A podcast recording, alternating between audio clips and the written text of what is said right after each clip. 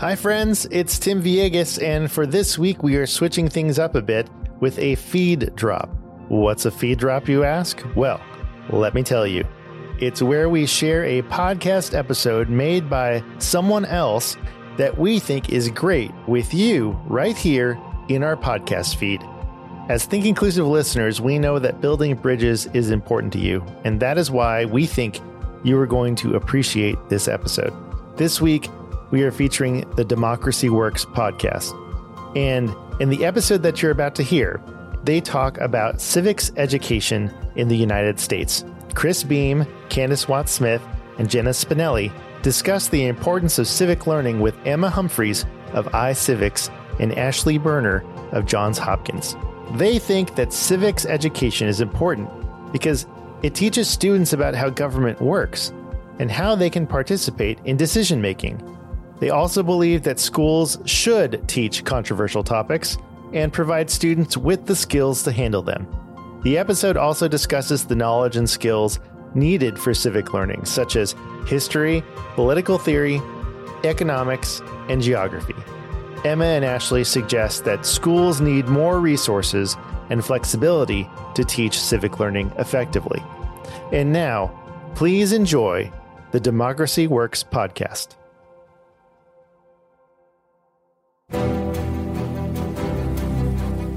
From the McCourtney Institute for Democracy at Penn State University, I'm Chris Beem. I'm Candis Watts Smith. I'm Jenna Spinelle, and welcome to Democracy Works. This week, we are doing an episode that looks at civics education uh, in honor of National Civic Learning Week, which is this week, the week of March 6th, 2023.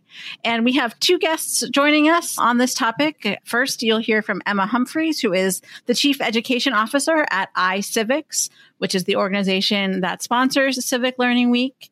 Uh, and then we'll hear from Ashley Berner, who is Associate Professor and Director of the Institute for Education Policy at Johns Hopkins University. Um, I'm really glad that we have both of them here today. You know, over the years, we've had several folks to discuss all sorts of aspects of education and public education in particular. And for me, these two experts kind of help us think through the role and the necessity of civics education and considerations of educational pluralism. One thing I think is worth pointing out is that, you know, one of the reasons why we focus on education so much is because these institutions are supposed to ensure the production and development of well informed citizens. And as a person with a fourth grader, we tend to do a lot of focus on math and reading, which is great because you need to be able to read your history and you know do all of these kinds of things. But we spend less time thinking about civics.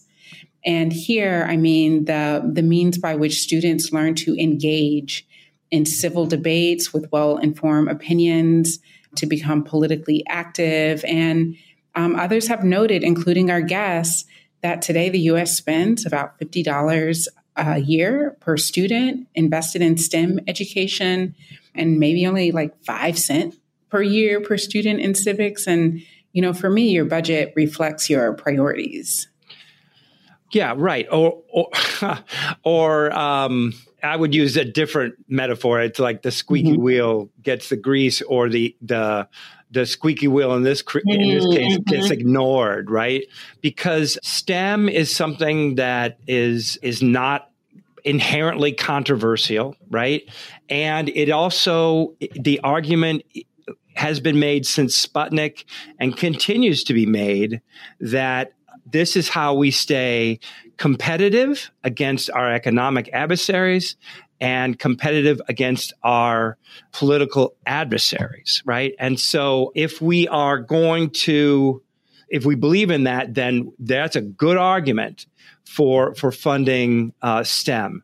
But I also think that is the issue, right? That these topics are more open to controversy. And mm-hmm. in some ways, you have to accept controversy in order to mm-hmm. teach the skills right you you know you're going to have to mm-hmm. accept that there's going to be difference of opinion that people aren't going to have the same attitudes about gun control say or or uh, you know abortion whatever sure. and and you have to move forward with that acceptance.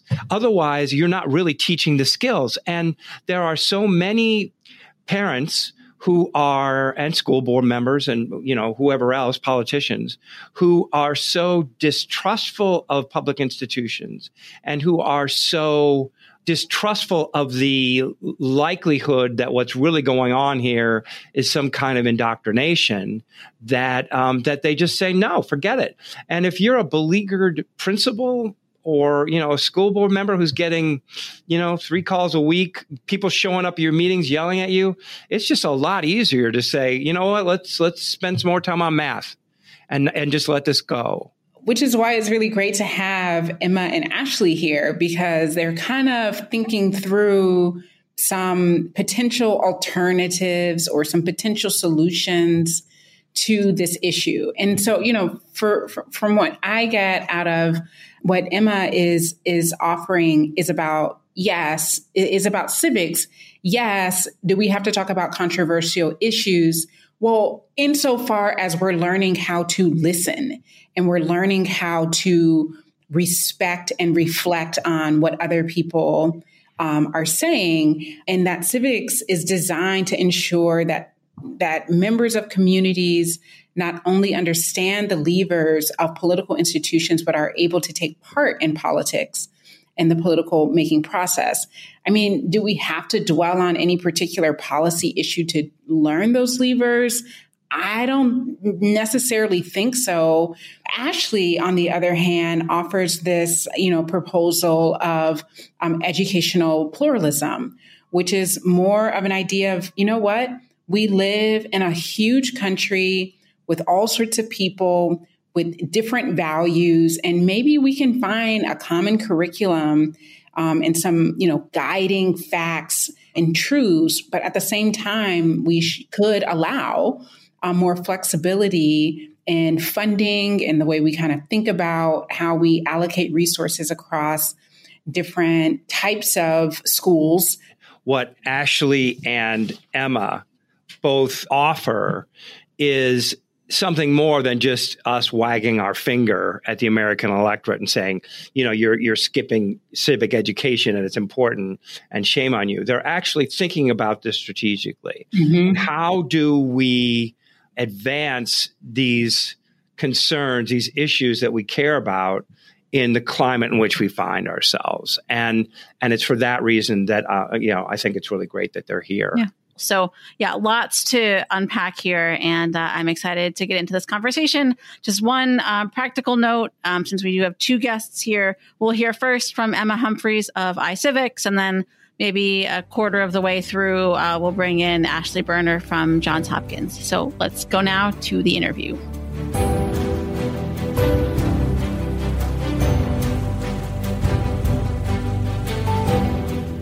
So we are talking for an episode that will be out as part of Civic Learning Week, um, which is organized by iCivics, the organization that you work for. And so I just thought we could maybe start with a definition of civic learning. Can you tell us what that is in your view and, and how that might differ from some of the stereotypes that we have about civics education? You know, the three branches of government, how a bill becomes a law, those kinds of things. Sure. Yeah, that's definitely part of it, but doesn't even begin to scratch the surface. So, civic learning is any kind of instructional activity where students are given opportunities to prepare for their roles as citizens in our democracy. And I always make the caveat that I'm not using the term citizen in a legalistic way, that just being a member of a community, whether it's a school community, a neighborhood, a city, county, state, our country, our world, that we are all citizens in these spaces. And so civic learning is about preparing to be more engaged and more involved in those spaces. And that requires a few things. It requires knowledge. It also requires skills and dispositions. Yes, it's important to know the three branches of government and how it all works, right? So you have to know the systems, the institutions, the processes. That's part of what we call uh, the the knowledge. But that knowledge also includes history. Um, it can include political theory if you're getting into more advanced classes. Uh, it can include economics and geography, understanding your place in the world. So it's not just how a bill becomes a law. It's not just federalism. Yes, we want students to know all those things, but we also want them to care about those things. That's the disposition, the disposition to pay attention, the disposition to look at a problem and say, how can I help? How can I make that better? The disposition to think beyond yourself and to think about the community and not just how something impacts you, but impacts the common good. And then, of course, the skills to actually put that knowledge and those dispositions into action and, and to do something. So when you when you see that something's wrong or you think, gee, we could make this better, to not say, well, I there's nothing I can do about that, or I don't know what to do about that. Civics is about helping students know what to do and to feel that they actually can do something, that they have some agency to make things better. Yeah. And if I read your bio correctly, uh, you began your career as a classroom teacher yourself. Uh, can you, t- I guess, talk about um, how you started to form these ideas yourself as as an educator and how your experience in the classroom how you know went on to inform the the broader work that you're doing in civic learning. Yeah, absolutely. I think the story actually starts a little bit before that as a, as a high school student myself. And I, I got a world class education at a public school uh, down in South Florida, in Broward County, Florida. We had wonderful social studies teachers. And so I left high school caring a lot about our form of government, wanting to be involved, knowing that I would have some sort of career that merged uh, government and education and, and civics. So I, I uh, got my undergrad in political science now, most undergrads in political science just, you know, say, we're going to go to law school. It's like, you know, I don't want to do that. I think I want to be a teacher.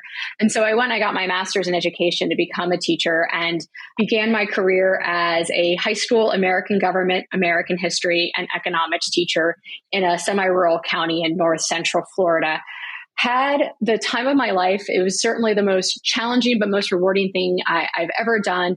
And, and I learned a lot. I learned a lot about people. I learned a lot about students. I learned a lot about education and pedagogy and, and what it means to help students care about things in that time. A few things that I learned. One is that if, if you can see it, you can do it. And if you can do it, once get over that initial hurdle, then you're more likely to, to do it again. And so the, the challenge with civics is that a lot of the the processes, a lot of the activities of civics aren't available to young people or maybe even really even older people. So, like, I will never run for president, but I do need to know how the electoral college works. I will never be a Supreme Court justice, but I do need to understand how they make decisions and how they fit into the larger framework of government. So what I learned is that simulations are the way in to allow that to happen. Now I had to get really creative coming up with simulations when I was a classroom teacher in the early 2000s. Uh, but teachers today are lucky because they have resources like iCivics that have video games that allow students to experience, experience these processes, to be a Supreme Court justice, to be a county manager, to vote um, to do all these things that they couldn't otherwise do either yet or at all, and and to see how it works. Ashley Berner, I know you've spent a lot of time um, thinking about American education and how it pertains to civic engagement and all, all sorts of things that we'll get into. But uh, I wonder if you could just start by talking about your own background as an educator and maybe how that informs um, some of your perspectives on the American education system. I've taught at every age group. I've taught in a preschool, a Jewish preschool. I've taught high school. I've taught uh, university level, and now I, I, work with PhD students. And and I think um, being in that space and then actually studying that space. So, just a little bit more about me. My my doctorate's actually in history, and the history of social movements, and the history of ideas, and so forth.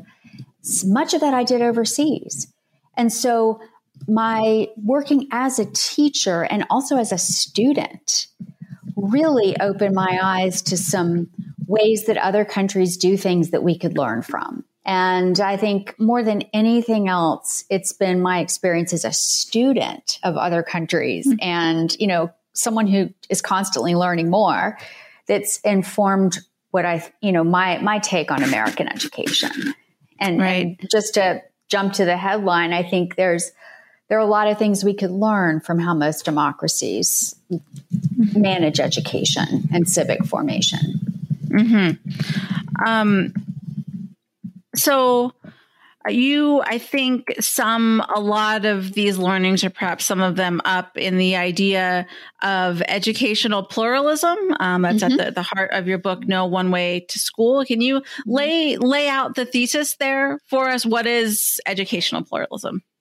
Sure. So, educational pluralism is just a different way to structure public education that involves the government's funding lots of different kinds of schools on equal footing and also having a common body of knowledge that all of those schools have to have to teach. So, you know, whereas in our country we're used to this public versus private, charter versus district, you know, very very strict divisions about what counts as public education you know, other democracies, I, I think, assume education can't be morally neutral. So we need to, you know, fund a lot of different kinds of of systems, you know, whether they're Jewish or Montessori or socialist or whatever. But at the same time, we have the public trust that education is about all of us. It's about the next generation. It's not just an individual pursuit. So we have to ensure a common quality of education.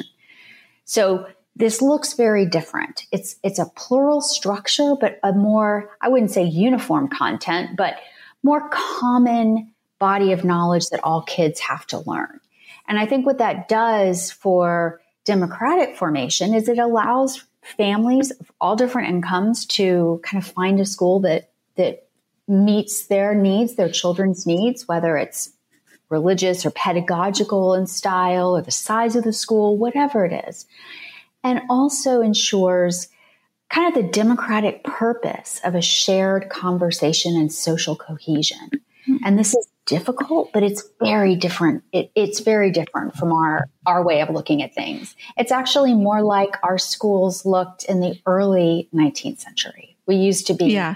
we used to have a, we used to democratize the liberal arts for all kids, and we used to fund all different kinds of schools. To help people kind of visualize uh, what you're saying about how things work in democracies outside of the US, can you give an example? Particularly, uh, I'm thinking about how you square this notion of a uh, a choose your own adventure, for lack of a better term, when it comes to schooling with the idea of a, shared sense of democratic citizenship and, and civic engagement. Yes, great. So there are all kinds of theoretical groundings here um, we can talk about. Um, the philosoph- the philosophy behind, you know, this democratic theory of what education should look like. Um, but let me just start with a practical. So the Netherlands is the most plural country in the world. They fund 36 different kinds of schools on equal footing. And they also fund teacher preparation on equal foot, you know, different, you know, Montessori prep or Jewish teacher prep and so forth. But they require all kids to pass exit exams, you know, regularly, end of year exams that look at common content. And so, for example, they fund this is this is the most extreme example, but they fund creationist schools, schools that teach creationism, but those kids still have to demonstrate competence of evolutionary theory at a certain point. And to take a more common example that's true across most European countries and Canada and so forth, most democratic governments require that kids learn comparative religion and ethics every year not because that's indoctrinatory, but because it's important for an informed citizenship that you know what other people believe and what theories, what Marxism teaches and so forth. It's an important part of being an educated citizen. So in England, where I did my doctoral degree, my, you know, children can go to Jewish schools, but they have to learn about Hinduism. They can go to a, uh, you know, a, an Islamic girls' school, but they have to learn what Judaism teaches. And it, it's not I think I think the wonderful thing about this, it's not it's not perfect, but it it kind of helps adults understand the difference between exposure and indoctrination. And that's actually the subtitle of the book I'm writing right now, exposure versus indoctrination that when, you know, the kind of trade-off here is families, not just wealthy families, but every family theoretically can find a school that meets their needs within reason. There are boundaries, but their kids are going to be exposed to common content. And let me just pull back for a second and talk about the research on this. There is, you know, pretty compelling research that when schools are clear about their mission and purpose, and all the stakeholders in the school are aligned on what that means and what they're doing, that has a really positive impact on student outcomes.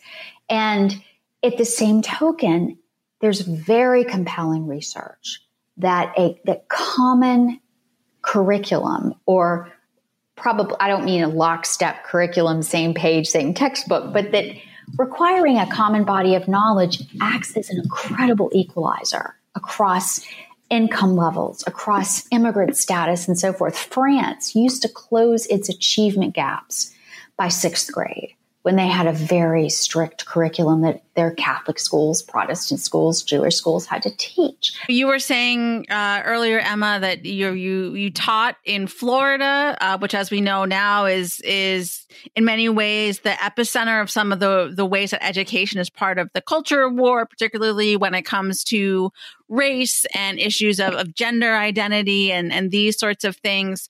How do you think about some of these culture war issues in relation to the mission of civic learning that you were talking about earlier?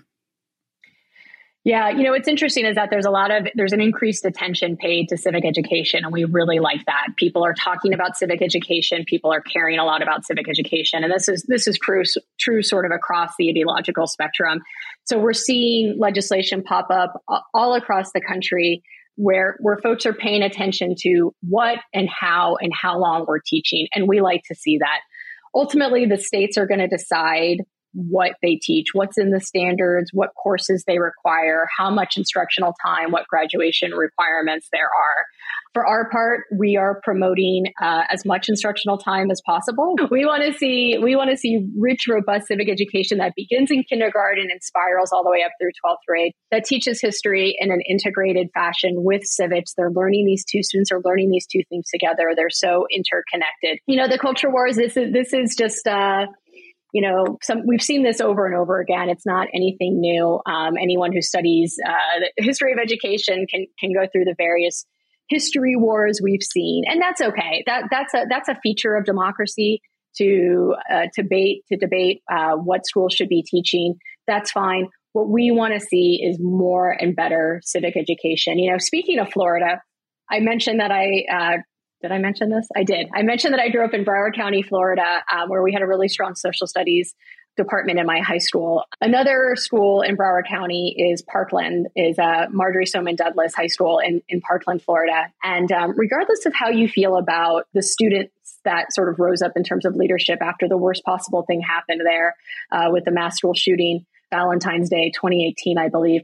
Regardless of what you think about those students and what they were fighting for, I think we were all sort of just impressed that they knew what to do, that the day after the most unthinkable thing happened at their school, they immediately took action.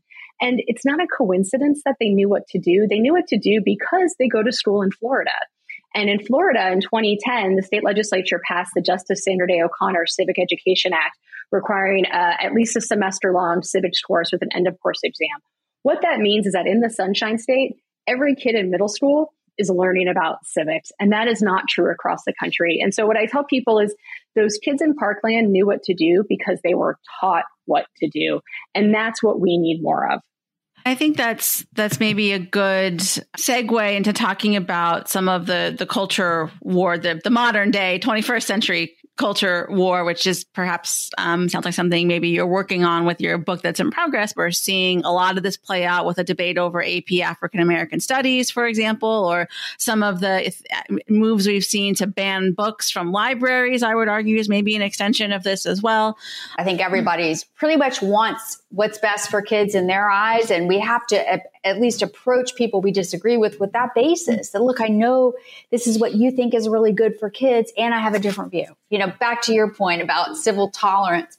I I don't I don't think it's right to ban books. I have very bad feeling about censorship, and I think that what that does is that returns the whole thing to the question of power. Who has the power? Who gets to control it? Would you like it if someone you disagreed with had that power? I think we have to be extremely careful in how we use power.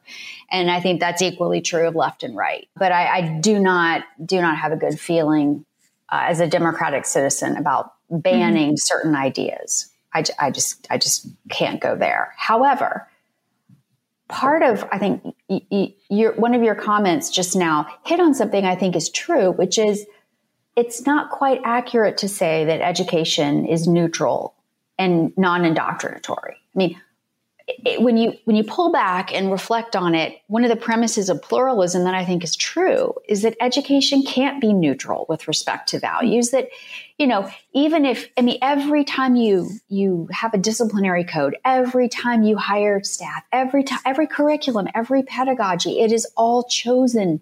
It reflects normative values of some kind, and even the questions that we're not allowed to talk about in school is informative for kids. So once you accept that, then you then you do have to to raise the question of funding different kinds of schools hmm. that are clear about their aims.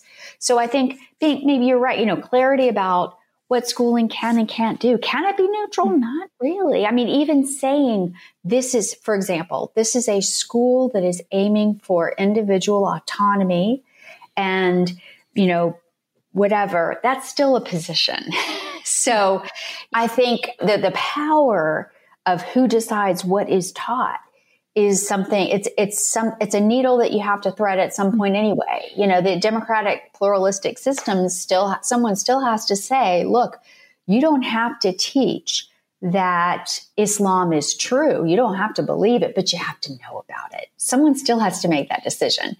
And what i worry about is that right now you've got this the side of the school choice group that wants to use educational choices as an escape from ideas they don't want to confront, hmm. which I think is highly problematic.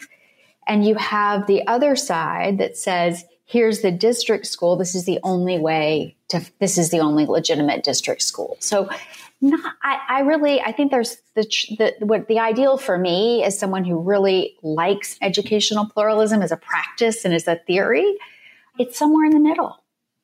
You know, education is, it can't be just an individual pursuit. And yet there is a risk in seconding the entire operation to the state. We know from history there is a risk in that. So how do we inhabit this civil society? how do we how do we also ensure that we're really educating people and you know so that we now have several generations of american adults who have not had that kind of liberal arts experience mm-hmm. where they're wrestling with different ideas and so ideas that we disagree with can feel alien and yet it's incumbent on us as democratic citizens to just practice this, lean into it, put our weapons down. And schools play a really crucial role here, no matter what kind of school it is. This issue of, of parents' rights has become a big talking point.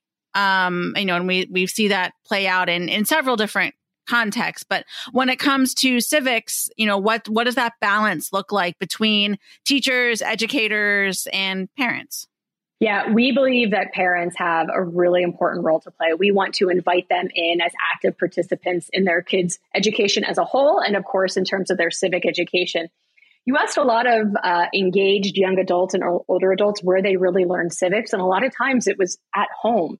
It was around the dinner table, or it was because they went out volunteering or canvassing with their parents. And so we know historically that parents play a critical role in a kid's civic uh, development but you know we've done some polling with parents and we know that the vast majority of parents regardless of how they feel about politics regardless of their uh, partisan identity that they just want their kids to learn about our about our system about our history in a sort of full and honest and comprehensive way.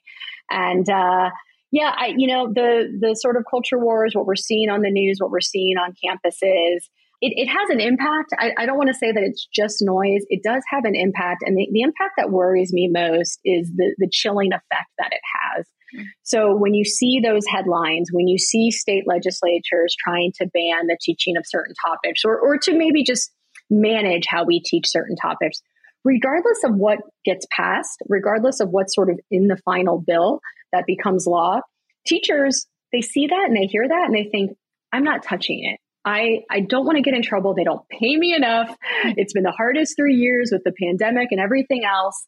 Um, so, you know what? I'm just not going to teach the election or I'm just not going to teach that issue when that's a real shame. If, if kids aren't learning about presidential elections in their social studies classes, I mean, where are they going to learn it? Hopefully around the dinner table as well, but they should be learning that in their social studies classrooms.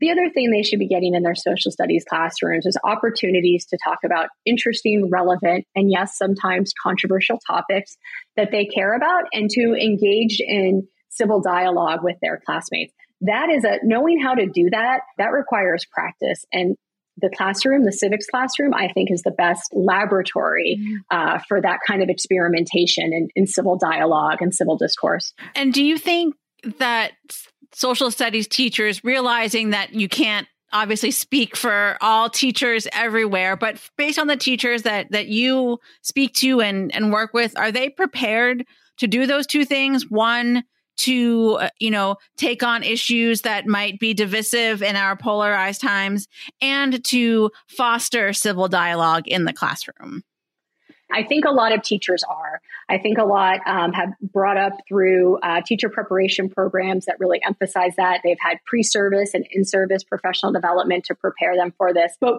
there certainly could be more. And um, especially if we have more and more teachers going through alternative certification pathways, they're not getting that practice um, or that sort of education around how to foster those conversations in those teacher preparation programs. So, so we need to invest more money in teacher professional development so they have more opportunities to to learn the frameworks. And it's not even just about fostering that that discussion; it's about the preparation that happens before, um, which includes, by the way, letting administration know that you're going to be tackling these issues. I always I always tell my teachers, I say, listen, the first time the principal hears that you're having a controversial discussion with your students should not be when a parent calls to complain about it. It should be ahead of time because you told them, hey, listen, this is what we're doing next week. Here's my lesson plan. Here's my objectives. Here's how I'm going to structure the discussion, the dialogue, the debate, the seminar, whatever it is. And nine times out of 10, not, you know, I mean, 99 times out of 100, the principal's going to say, that sounds great. And also, if you communicate that to parents ahead of time, they're they're typically on board with it. That you know, you know what, that sounds good. I appreciate what you're trying to do. Let me end here. So, our my colleague at Penn State, Brad Vivian, um, was on the show um, a few months ago. He uh, has a a book out um, called Campus Misinformation, which looks at how these issues of education, particularly higher education and free speech and viewpoint diversity, are portrayed in the media. And he argues that you know some there's more hype created by stories in the media than that that's not reflective of what's actually happening on campuses right people kind of latch on to a few key examples and then they get spread far and wide and people think that the problem is more systemic than it really is you mm-hmm. work with with K 12 educators uh, all day long, from what you've described. I, I, wonder if there's a similar phenomenon happening here where we see a particularly raucous school board meeting somewhere and that clip you know spreads on social media and elsewhere or we hear about a particular school or set of schools and their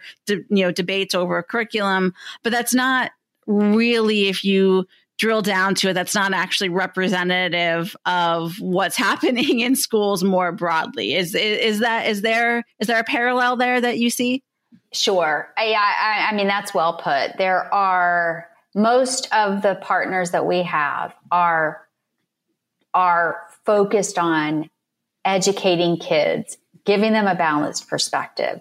And it's it's not it is not we it is not it's it's the world is a lot saner than our our media would have us think. Yes, there are issues that we have that we need to work on and I have, you know, real concerns about the fragility of our democracy. And there are real concerns that those of us in this space have to address. But most of the time, teachers are getting up in the morning doing the best job they could possibly do to, you know, to, to educate the next generation. And there's a lot of, most people have very good will. Most people are, you know, willing and able to work together.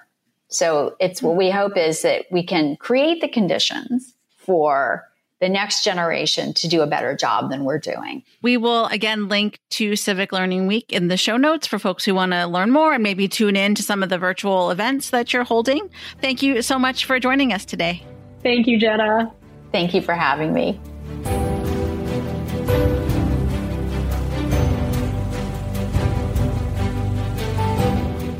So I found that very interesting and and it is a bespeaks the condition of my psyche that I'm arguing with her them both um, in the same way that I'm arguing with myself. That I have this part of me wants to just stand up and cheer and say, yes, absolutely, that's great, let's go. And there's part of me that just thinks this is never going to work. and and it's um, it's in my it's in my with my own work and and and it's here too because I just I think we are in a different state where you know I just I looked it up when I graduated from high school, 1979, I know, I know, um, it, the the the Gallup asked for the first time, "What is your um, how many people have a great deal of faith and trust in major institutions?" And the answer was forty eight percent, and now that number is twenty seven percent. And so I think there's just been this widespread decline in in trust in all American institutions. And so when high school says or when a school district says, we really think we should be teaching students, uh, preparing them for their roles as future citizens, um, there's going to be a lot of people, clearly the majority, who are suspicious about that in that initiative, and and that makes me doubtful about their ability to pull this off, despite the fact that I'm absolutely behind the objectives. So I think that if we look closely at the data and you ask people if you trust American political institutions, a lot of people will say no. If you ask them if they trust their representative, they will say yes. Mm-hmm. If you ask them if they trust their county people to do their elections right, they will say yes. If you ask them if they trust their child's teacher, they would say yes. So there is definitely a mismatch between what people say about American institutions writ large and what they say about their own local institutions. So, I mean, I think that's one thing to point out. I think the second thing to point out is that a lot of the crying, sobbing, drama is among a few very loud people. And iCivics data shows just like other, we brought in other folks that say like, look, when we, when we look in the middle, there is a lot of agreement on issues. And so, you know, mm-hmm. I, I think a lot of our intuition is to follow the thing that we see most frequently in the media um, and not necessarily what I see, for example, on the playground when I'm going to pick up my kid from school. You know, I trust those parents. I trust the teachers. I trust that community to do right by my son. And so then the question becomes if we really leaned into what Emma is talking about, might we have gotten ourselves someplace different? And one of the examples that she pointed out that just really resonated with me is the example of the Parkland students, that mm-hmm. they have excellent civics education and they're in Florida. And so we can all say all of the things that we want to say about Florida, but apparently they're doing something that is producing well informed, active young citizens. And so, you know, in that situation, I mean, we also, they also have I mean, we can go back right. and forth. We can say like, right. okay, well then they also voted for this one guy, but he barely won. But you know, then I don't know. We we can go back and forth on these things. But one of the things I think that is apparent is the necessity to think about how to fully implement an education about how to be a good citizen, a well informed citizen, no matter your views. Well, and you know, let's face it, it we didn't get into this hole overnight. We're not going to get yes. out of it overnight right. either. Yes. And and so, you know, just working towards a more you know, thoughtful, deliberate, strategic frame of reference for thinking about civics and how, you know, we have to engage these questions with the uh, with the level of importance and seriousness that they deserve. If we want to sustain our democracy, we have to attend to this. And and I'm actually thinking of Tom Nichols, who just says we're not a serious society anymore. And you know whether or not that's true, or how much you think that's true, it is true that a democracy requires a serious uh, electorate. It requires us to take seriously our roles as citizens. So, one of the things that Ashley brings up is that perhaps one way, another way to do that is through educational pluralism, or this kind of idea that maybe we can use um, public funding for a broader array of types of schools so that parents can um, have a greater selection of opportunity, you know, have a greater uh, range of opportunities to match their child's education with their values. What do you think? I think it's an interesting idea. I think it it, it might.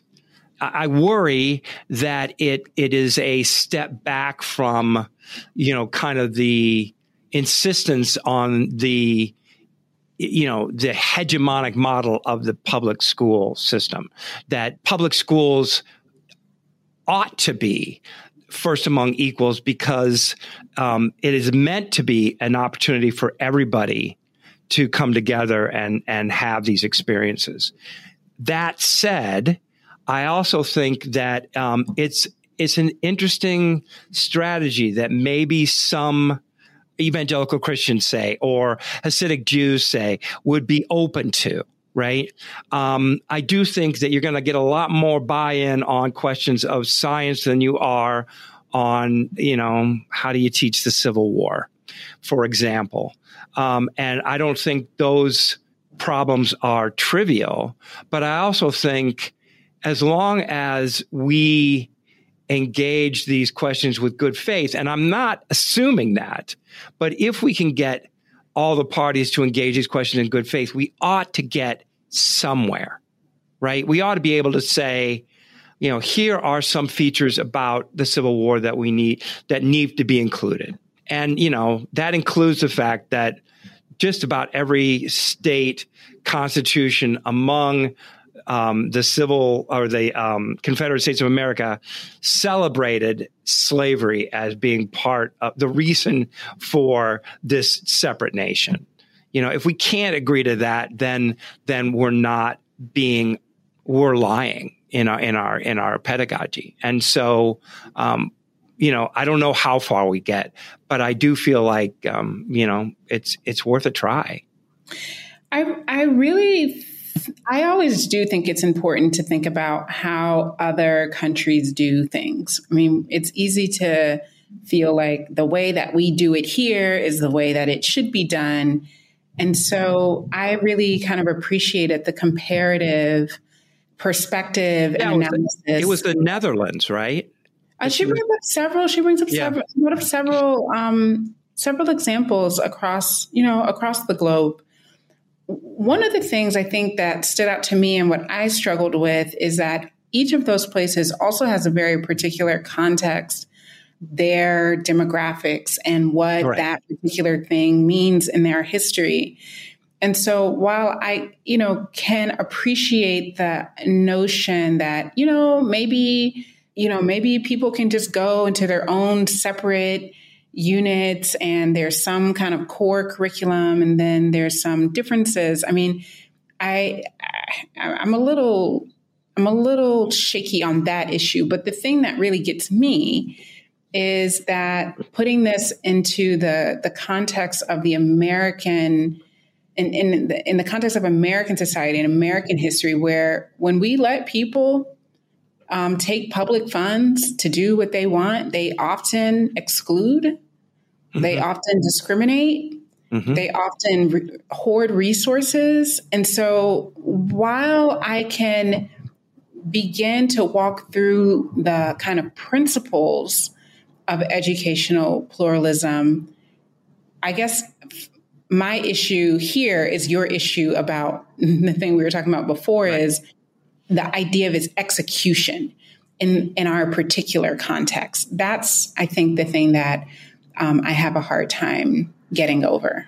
The fact that that these two are so focused on all right, let's try this. You know, let's talk about this instead of, you know, the bigger problems that, you know, what they call it eat your spinach kind of, kind of arguments. All right. Well, that's, that's going to get nowhere. So let's just put this forward and, and see, and see whether or not we can, you know, move towards a better solution than no solution.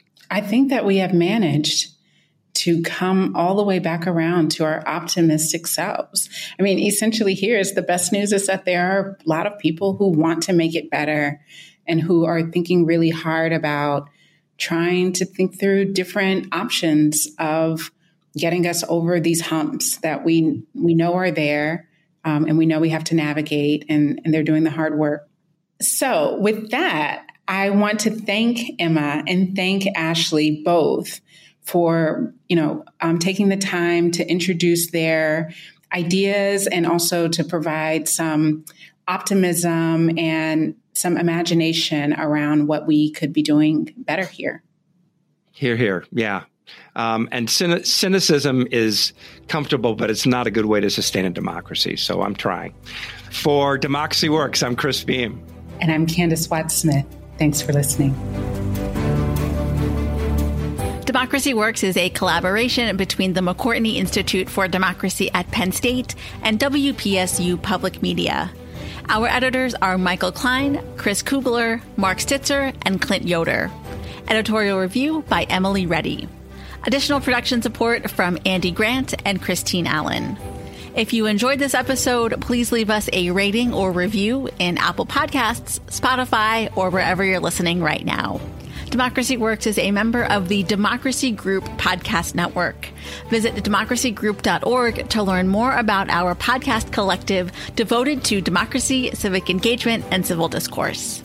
Thanks for listening. We'll see you next week. Thanks for listening to our feed drop, and make sure to check out Democracy Works in your favorite podcast app.